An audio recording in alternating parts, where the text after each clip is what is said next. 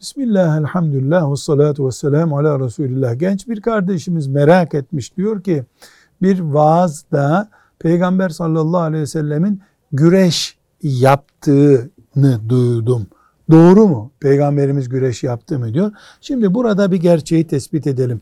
Yani profesyonel güreşçi gibi antrenmana gidiyordu. Antrenmandan sonra geliyordu işte rakipleriyle güreşiyordu. Böyle bir güreşme bilgisi yok ortada. Doğru da değil. Ama Resulullah sallallahu aleyhi ve sellemin bize intikal eden bir güreşi var. Rükane bin Abdi Yezid diye bir adam var.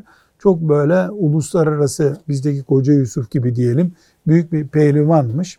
Kimse onun sırtını yere getirememiş. Peygamber Efendimiz sallallahu aleyhi ve selleme bir gün e, meydan okuyarak benimle güreşir misin demiş ama Müslüman değil. Efendimiz sallallahu aleyhi ve sellem onu e, güreşip yere yatırmış. İkinci, üçüncü de mağlup olunca ben iman edeceğim. Sen gerçekten peygambersin beni yenebildiğine göre diye düşünmüş. İbn Kesir isimli alemin El Bidaye ve Nihaye isimli kitabında böyle bir bilgi var.